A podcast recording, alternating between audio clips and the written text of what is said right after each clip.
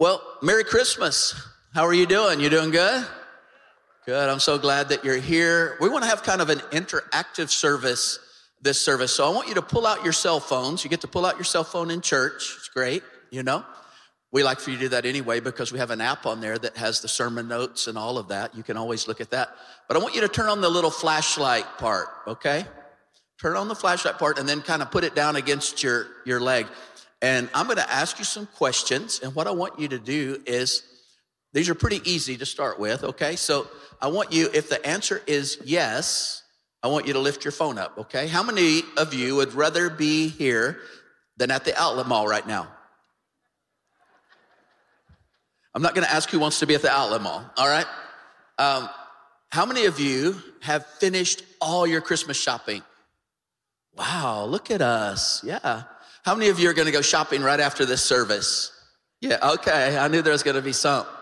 That was like mostly all guys, though, you know? It's like, I used to do that. I would go on to Walmart, you know, on Christmas Eve late, and there was only like desperate looking guys there. And uh, Laura told me that didn't count. So I her family's kind of a gift giving family, you know, so I don't do that anymore. Um, how many of you like it when it's this cold at Christmas? All right.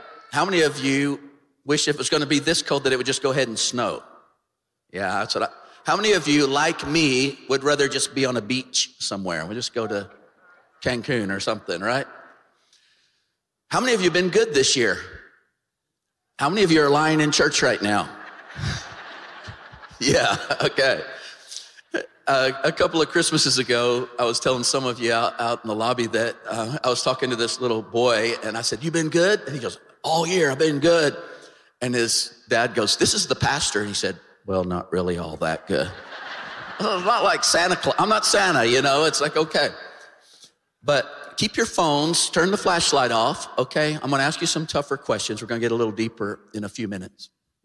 I love all the traditions of Christmas, don't you? The trees, the lights, the music of Christmas. And one of those traditions that's kind of falling away a little bit now because of social media, but I love the Christmas cards. Don't you guys love that? To get those cards from somebody you haven't heard from in a year and they send you a little love note at Christmas.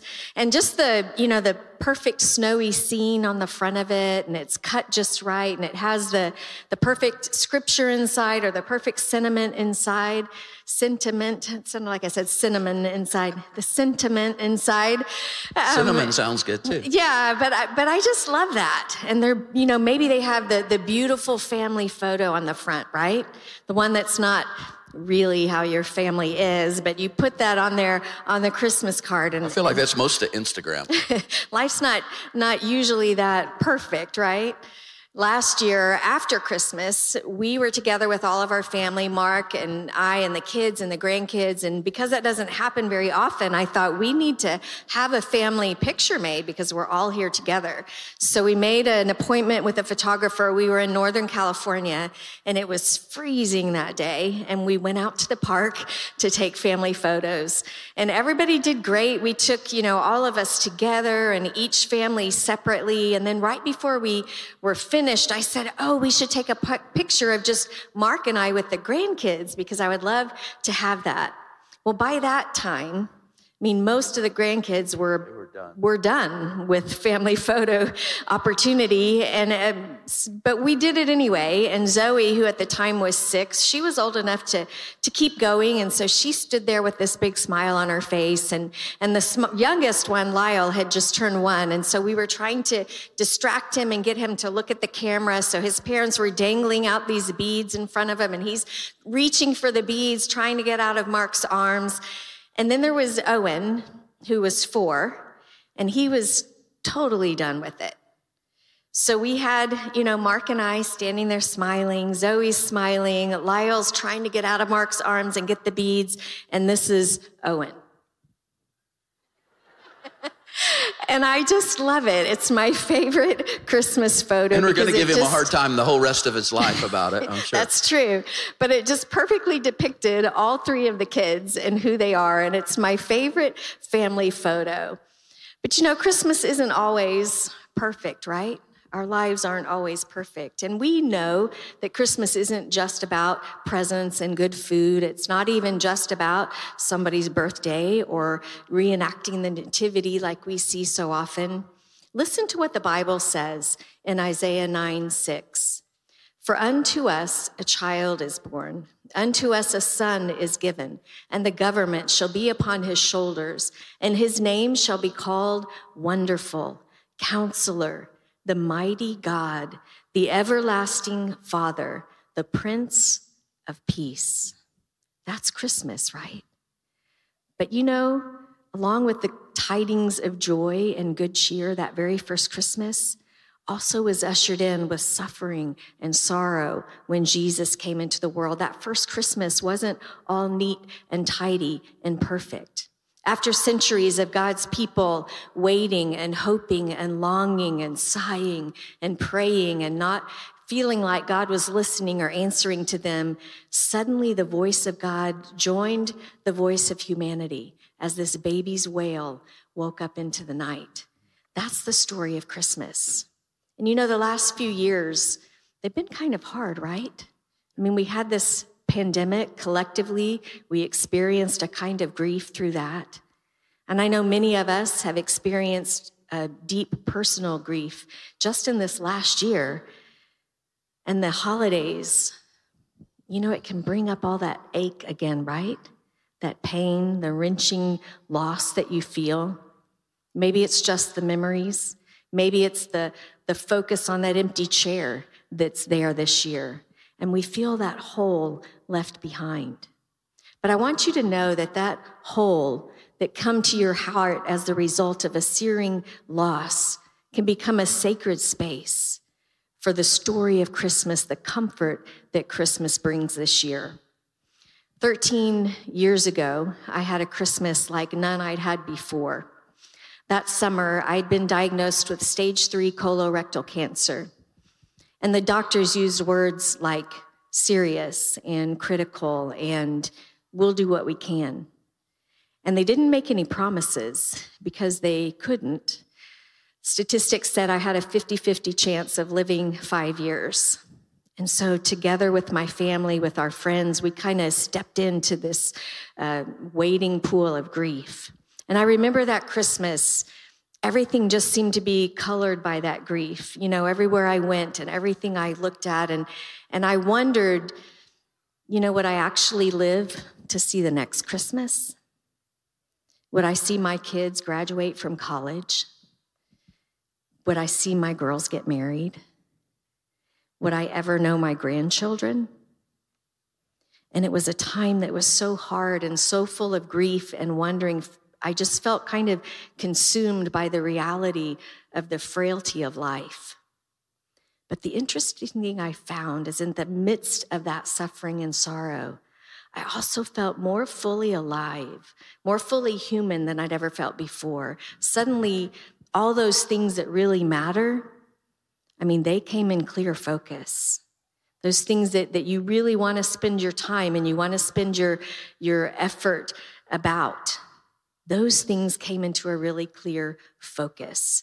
The truths of scripture seemed to seep deeper into my heart, even while the tears were falling down my cheeks. And, and God used the story of Christmas that year to turn my hopelessness into hope and to turn my grief into peace. I think for the first time in my life, I experienced Christmas Jesus, God with us, God with me. Matthew 1:23 says the virgin will conceive a child. She will give birth to a son and they will call him Emmanuel, which means God is with us. That year I met the Jesus who came down into the brokenness and mess of our world, into the brokenness of my life. And I understood for the first time who he was that he had experienced sorrow just like I was, that he had experienced brokenness, that he had experienced the betrayal of friends. He'd experienced the death of his stepfather and his siblings. He'd experienced ridicule and misunderstanding and hurt. He was the Jesus who was more aware of suffering than I ever would be. He was the Jesus who had experienced a silence that I would never experience as he went to the cross and felt that his father had forsaken him. Before that year, in my mind, Christmas Jesus was a smiling, happy little baby with a halo in place, and the shepherds and the wise men had come to offer their gifts to him. But that Christmas, I discovered who Christmas Jesus really was the one who stepped into the reality of the blood, sweat, and tears of humanity, what it means to be on this planet and live a human life. And the thing is, I found an intimacy with God that I had never experienced before. And honestly, I wouldn't trade that suffering for anything in the world. I would never want to go back. The real Christmas Jesus, he grew up to turn over tables on people who were taking advantage of the poor. The real Christmas Jesus would offend and challenge those in power and those with a religious authority. He would calm stormy seas. He would walk on stormy seas. He would weep openly over the death of his friend and over the death in the world. He would defend widows and orphans and women. And he would become troubled enough that in the Garden of Gethsemane, he would sweat drops of blood. I found that Christmas Jesus, the one who came to be with us, shows us what it means to be fully human. And the truth is, at Christmas time, in a very, very broken world, for many of us, like Laura, what it means to be human is to experience grief and pain and loss. And sometimes it just seems so much more poignant. We, we, we feel it at the holiday time. And if that's the case for you, I just want to first say, I'm so sorry. But this side of heaven, that's part of our human experience, our the human existence. You know, um, we say we live, live in the land of the living, but really we live in the land of the dying, don't we? And what's so interesting about all of it, it's common to us, to all of us. Grief reminds us of what we've lost. But you know, grief can also bring to mind what we never had. I saw that in my mom when her father died, my grandfather. He had had a really difficult life. He had been an alcoholic and somewhat abusive. And he never once during my mom's whole life was able to say to her, I love you. And she always would say, I love you, daddy. And he would just kind of mumble something. Toward the end of his life, he was finally able to at least get out. She'd say, I love you, daddy. And he'd say, You too, girl. That was the best he ever got. And when he passed, I saw my mom grieve the loss, but also the loss of what she never had, the father that she wished that she could have had. And maybe you've experienced that too. You know, Christmas is really uh, about God entering that pain, entering our mess. If I've gotten too personal, I'm sorry, but I, I just, you know, I'm not very good myself at feeling my feelings. I don't know about you. A lot of us grew up in a family of origin where it wasn't really that safe to feel your feelings or you just didn't know how. And really we were never given those soul words to really express what's going on inside of you. So maybe you're not very good at even knowing what it is that you're feeling. Between the Old and the New Testament, 400 years passed. And during that time, as God was silent, the Jews began to believe some false things about him. One of them was that he was really distant, that he was far away, that he wasn't very interested in our daily life. And they even decided that his name was so holy and so set apart that you shouldn't say the name of God.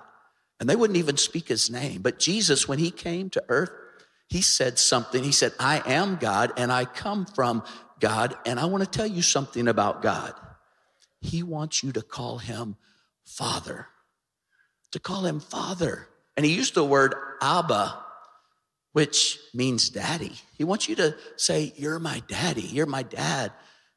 He cares about us like that.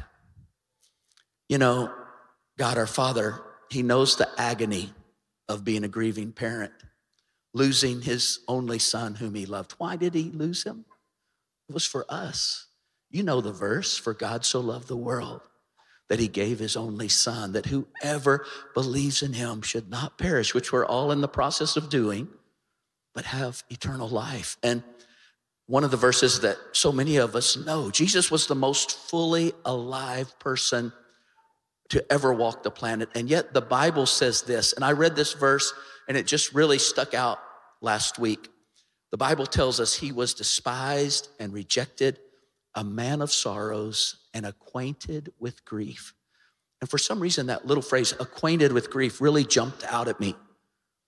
You know, I, I started thinking, what a strange little phrase, really. Like, hello, grief, glad to meet your acquaintance, you know? And the Son of God, he should have been the last one. This ray of light, this ray of hope, this sinless one. But he came into our world on purpose so that we might know him and he might know us by experience. God had seen our grief, but now he stepped in and he experienced grief with us. God with us. It's pretty profound. It's pretty astounding, really, that the God of the universe would humble himself. And he began to suffer just about as soon as he was born. His life followed a course of suffering until he died. He became intimately acquainted with grief. Now, he had times of joy, but he dwelt in sorrow and he dwelt in grief. No one ever suffered so much from so many causes or so constantly as he did. How do you handle grief? Jesus embraced grief like a welcome acquaintance. I don't know about you, but I'm not really that good at welcoming grief into my life. I've not dealt with grief throughout the years of my life as a, an acquaintance, more like a dread enemy. You know, I feel like I'm gonna die if I feel those emotions. So I'll try to stuff them away, try to distract myself, not in touch with my feelings. A lot of us, we're pretty good at secondary emotions. I was reading about this last month that we have these secondary emotions that are strong emotions that helped us survive as children. That's anger or hate. These strong emotions, and they're kind of an armored up emotion. They armor us. And they're good emotions. You know, even God gave us anger as one of the stages of grief, that we should be angry because He knows it's strong. It'll keep us on our feet. Otherwise, we'd just be like, you know, jellyfish on the floor, you know, with no spine or anything. And and I want to say to you, if, if you have those as your primary emotions, that congratulations, you're a survivor. Other people would have just curled up and died if that had your life story. But it's time to get past that because those secondary emotions, those armored emotions, they always hide something underneath the primary emotions, and those are vulnerable, really vulnerable. Anger, a lot of times, hides deep hurt or fear. I've always had a lot of fear in my life, you know, and fear of abandonment or, or, or, fear of not being good enough or fear of not measuring up. And we have all of these things. Jesus on the cross demonstrated for us what it looks like to really feel our feelings. You know, if I had been Jesus on the cross, well, first off, I wouldn't have been on the cross because I would have just, you know, I would have said, curse everybody, turn them all into dust, you know, if they're going to do this to me. But even with God, I would have said, My God, my God, I'm so angry at you right now. I don't deserve this. I, I hate you, God. But you know what Jesus said? He said, My God, my God, I feel so abandoned right now. He felt his real feelings, the feelings underneath the feelings. And it's so important that we take time to feel our feelings, especially at Christmas. God feels them, He's with you. You're not alone in it. C.S. Lewis, in his classic children's book series, The Chronicles of Narnia, in the little book, The Magician's Nephew, the main character is a little boy by the name of Diggory. And Diggory is grieving for his mother who's dying. And he's upset with Aslan, the great lion. You know, Aslan represents Jesus. And so he, he's upset. It's not fair that this is happening. And, And so Diggory begs Aslan. He says this. Let me just read it to you. But please, please, won't you, can't you give me something that will cure mother? Up till then, Diggory had been looking at the lion's great feet and the huge claws on them. Now, in his despair, he looked up at its face. And what he saw surprised him as much as anything in his whole life, for the tawny face was bent down near his own, and wonder of wonders, great shining tears stood in the lion's eyes. They were such big, bright tears compared to Diggory's own that for a moment he felt as if the lion must really be sorrier about his mother than he was himself. My son, my son, said Aslan, I know your grief is great. Jesus was well acquainted with grief. He lived his entire life knee deep in grief's waters. Ultimately, he dove deeper into it than any of us ever will to show us the way. And he shows us the hope. There's a glimmer of hope in this storm of grief. We won't drown because God is with us. That's the wonder of Christmas. Emmanuel, God's face bent down. If we could see with our spiritual eyes and we could see his face right now, he's not a million miles away. He's right there, bent down towards you, and there's little great shining tears in his eyes, even more than your own. He sees every tear in the night. A lot of times we feel like God doesn't really see what I'm going through.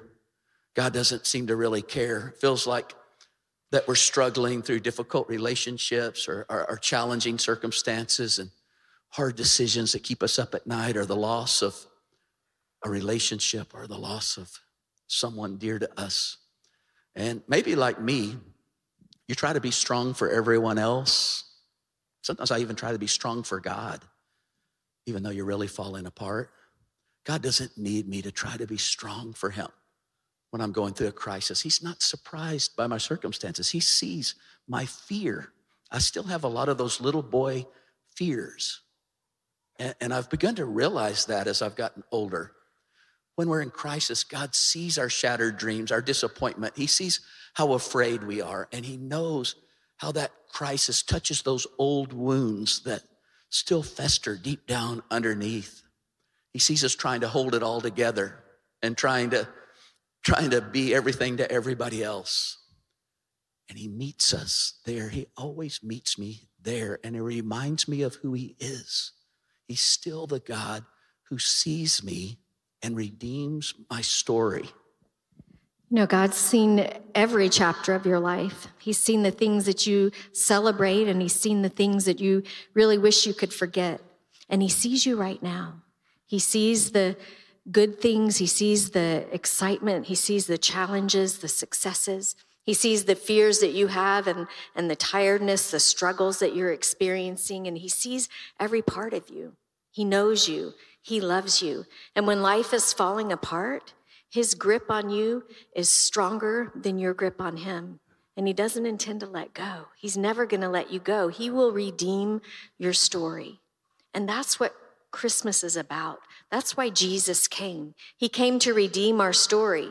1 John 4 14 says, And we have beheld and bear witness that the Father has sent the Son to be the Savior of the world, to save us, to redeem us, to be with us. He knows your every thought, He knows your deepest longings, He knows your every hope, and He knows the reality of your days. And He's here with you in it. He is Emmanuel. God with you, God with us.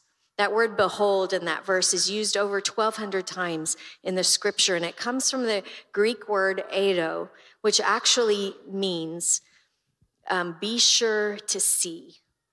And that's exactly what we want for you this Christmas. We want you to be sure and see that Jesus came to be your Savior. The Bible says that He will make all things new. He restores lost time. He, restore, he bestows new identities. He creates new life. He offers new mercies every single day for you. He promises good plans for his people. He promises to a hopeful future for you and for me. And listen to Psalm 56 8. You keep track of my sorrows You have collected all my tears in your bottle. You have recorded each one in your book. I love that verse.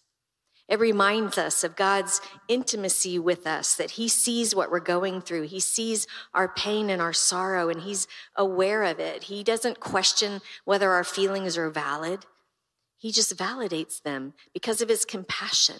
It says He catches every tear in His bottle. It doesn't matter how big or small or trivial or insignificant or important that sorrow might be. And I love that it says that God makes note, He writes it down. He makes note of every tear I shed and what was going on and how I felt and why I was crying. I mean, he makes note. Think about that for a minute. The God of the universe is making note of that tear that fell down your cheek. And when we make note of something, why is that? It's because we want to remember it, right? Because it's important to us. That's the same thing God's doing. He says, You're important to me.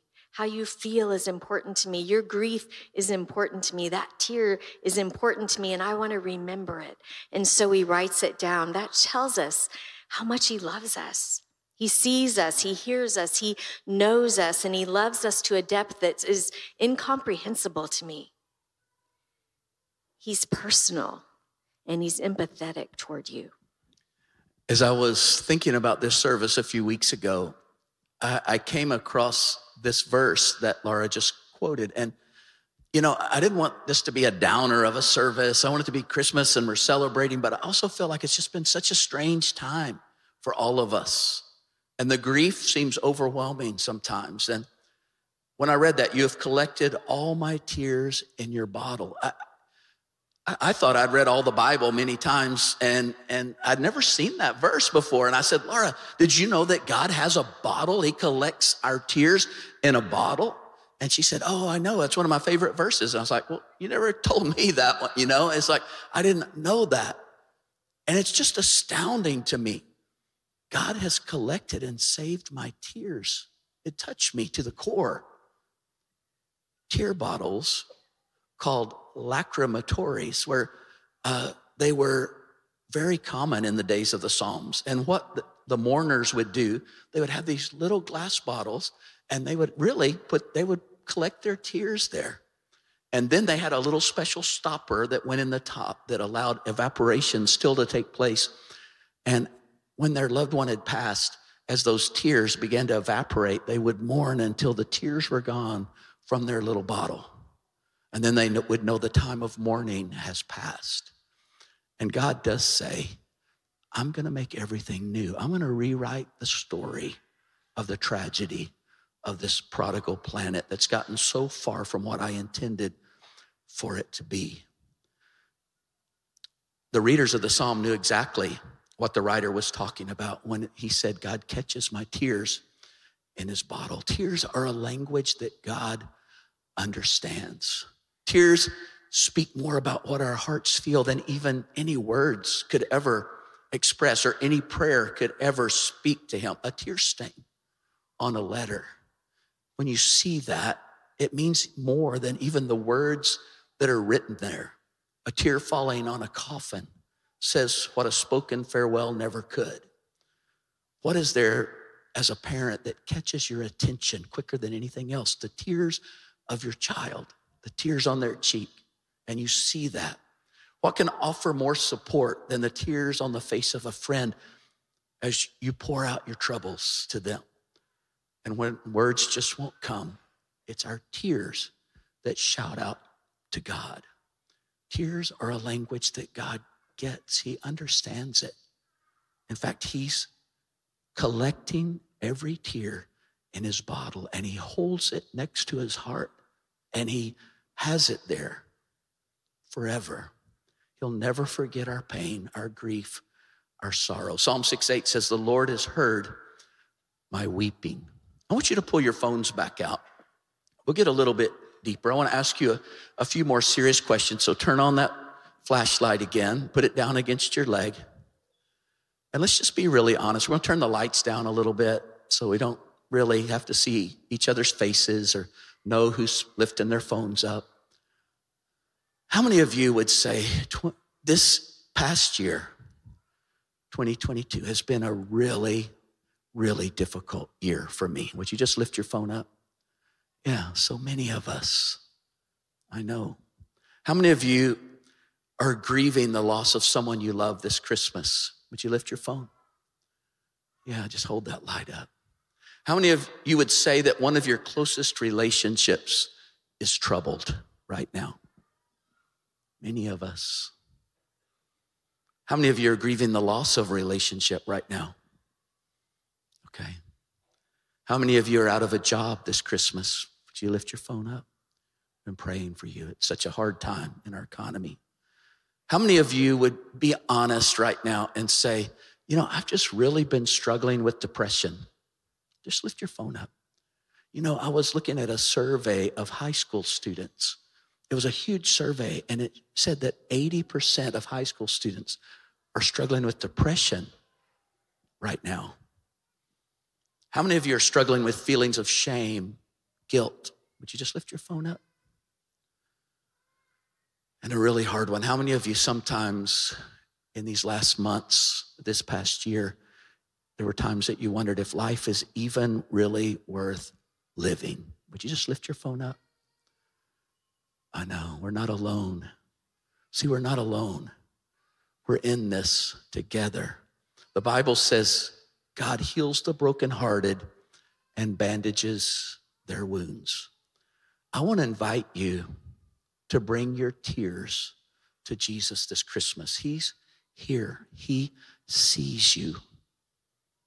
He sees you. He knows what's going on. He sees the feelings underneath the feelings. Maybe all you've been able to express to Him so far is anger or that's all you're expressing to your spouse or the people around you. But he sees the real fear, he sees the hurt. There's a tremendous power in being heard, in telling our story and being heard. In the ancient church, they had a thing they called the liturgy of tears. And I want us to take a few moments, and we're just going to do that at Community of Faith in this service. The liturgy of tears. It's the ceremony of tears all over the room. And you'll see these little tables. They're here at the front, they're in the back, over on the sides, up close to the where you are in the going up in the risers. And there's water, and then there's a bowl of salt, the salt of our tears. And what I want to invite you to do as the band begins to play I want you to be courageous. You know, the ancient church, it, it seems so simple, but they talked about how profound it was. And it will be profound for you, I promise, if you'll do it. But I want you to step up and step out to one of those tables. And there might be a line, that's okay. But when it's your turn, I want you to take a pinch of salt. And I want you to say to the person that's standing there, we've got some of our members, some of our, our, our great church community of faith is there at each table. And there are people just like you, just as dysfunctional as you. We're all in this together. But I want you to say, My name is Mark. And then say in one sentence what's causing you to cry. Like I would say, I've been having a lot of anxiety and depression lately. These are the salts. This is the salt of my tears. as you do that, they'll speak back to you. Just a liturgical prayer in just a moment, and, and you'll be heard. Okay? In fact, Laura, why don't you start us out? Show us what it what it looks like. My name is Laura. I've lost five friends in the last two months, four of them to cancer. These are the salt of my tears. Laura, God sees your tears. May He strengthen and comfort you as we walk together. Thank you. That's simple. So, as the band begins to play, I want to encourage you. I know it's going to take courage. You say, Well, I didn't plan to do that at Christmas. That's okay. What if I cry? It's going to be an ugly face, you know? This is a safe place. It's okay. Some of us, we need to feel our tears, and it's okay. Just step up, step out. Have the courage to do it like the ancient church did. Let's join them and say, This is the salt of my tears. And hear the church speak back. God sees you, and we'll walk together. Okay? So, as the band is playing, would you just begin to move right now? You can move all around the room. You'll see those tables, see little candles. That's where they are. Go up to one of those, and someone will meet you there. Let's begin to move, even right now.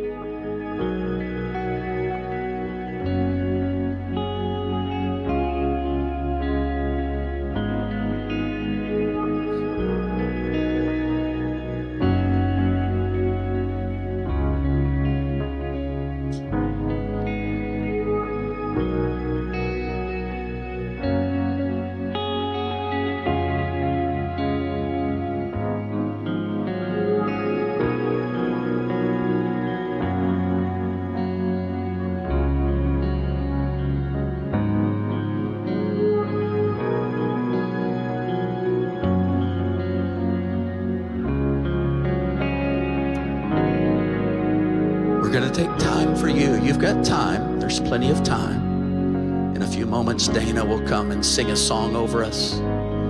We'll light our candles. But right now, this is the time for you to be heard, for you to know, for you to feel that God sees you, that the church sees you, that we're going to walk together.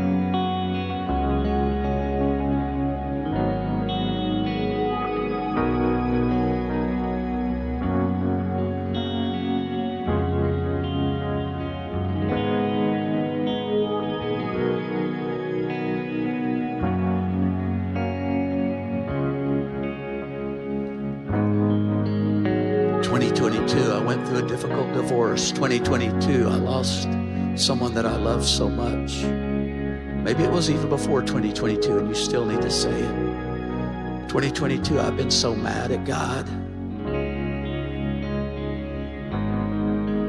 2022, I've had so many fears.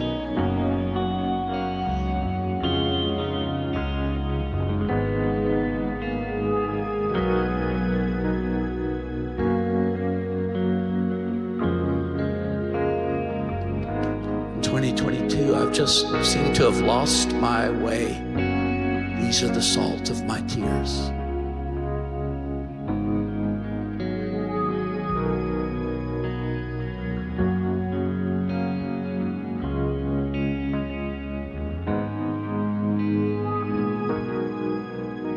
There's still time for you.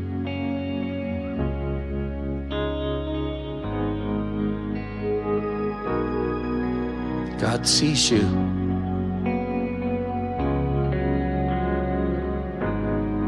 He's bending low, tears in his eyes.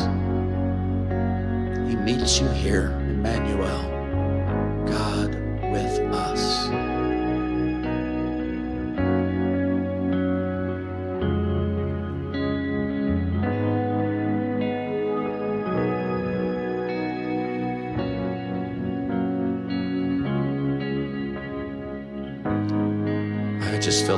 everyone down this year. I feel like I've strayed so far away.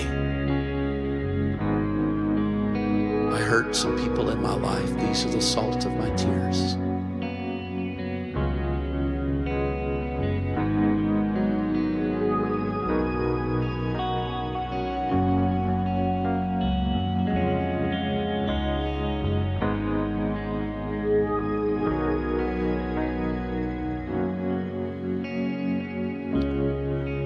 Dana's going to come and sing over us about that holy night that changed everything. But as she does that, there's still time. All during this song, you can still come. You can still walk through the liturgy of tears. Dana, come. Lead us.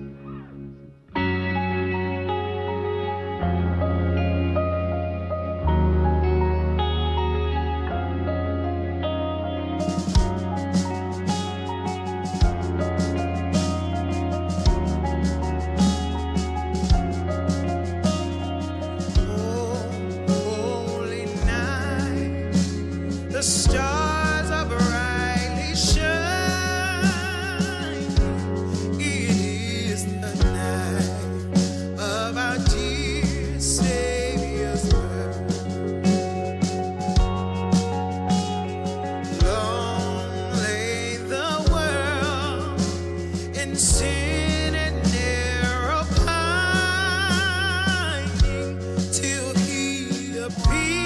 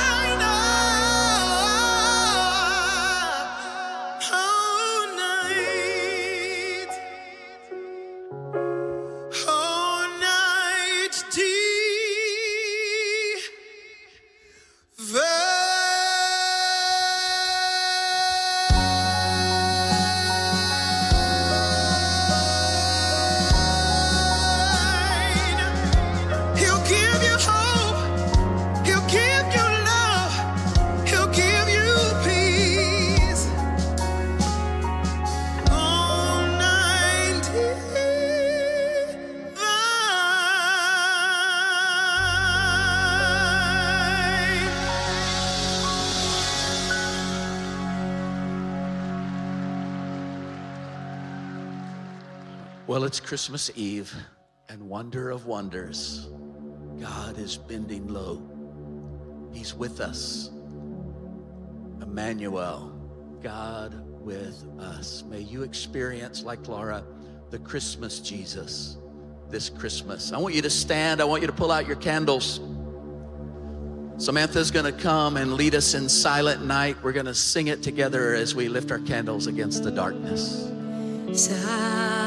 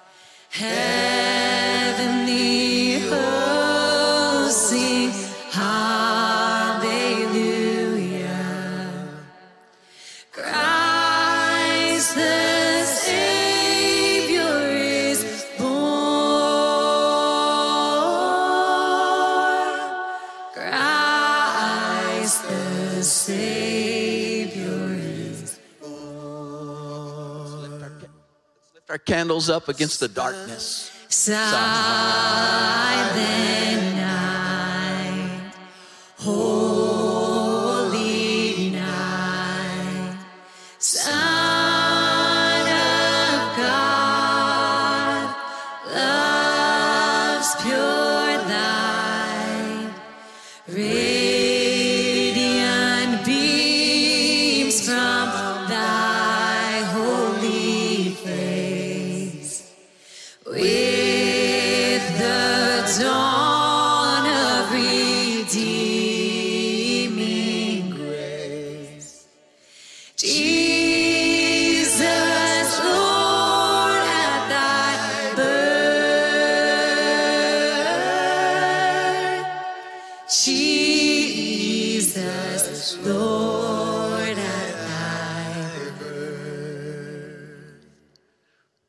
Christmas, community of faith. We love you so much.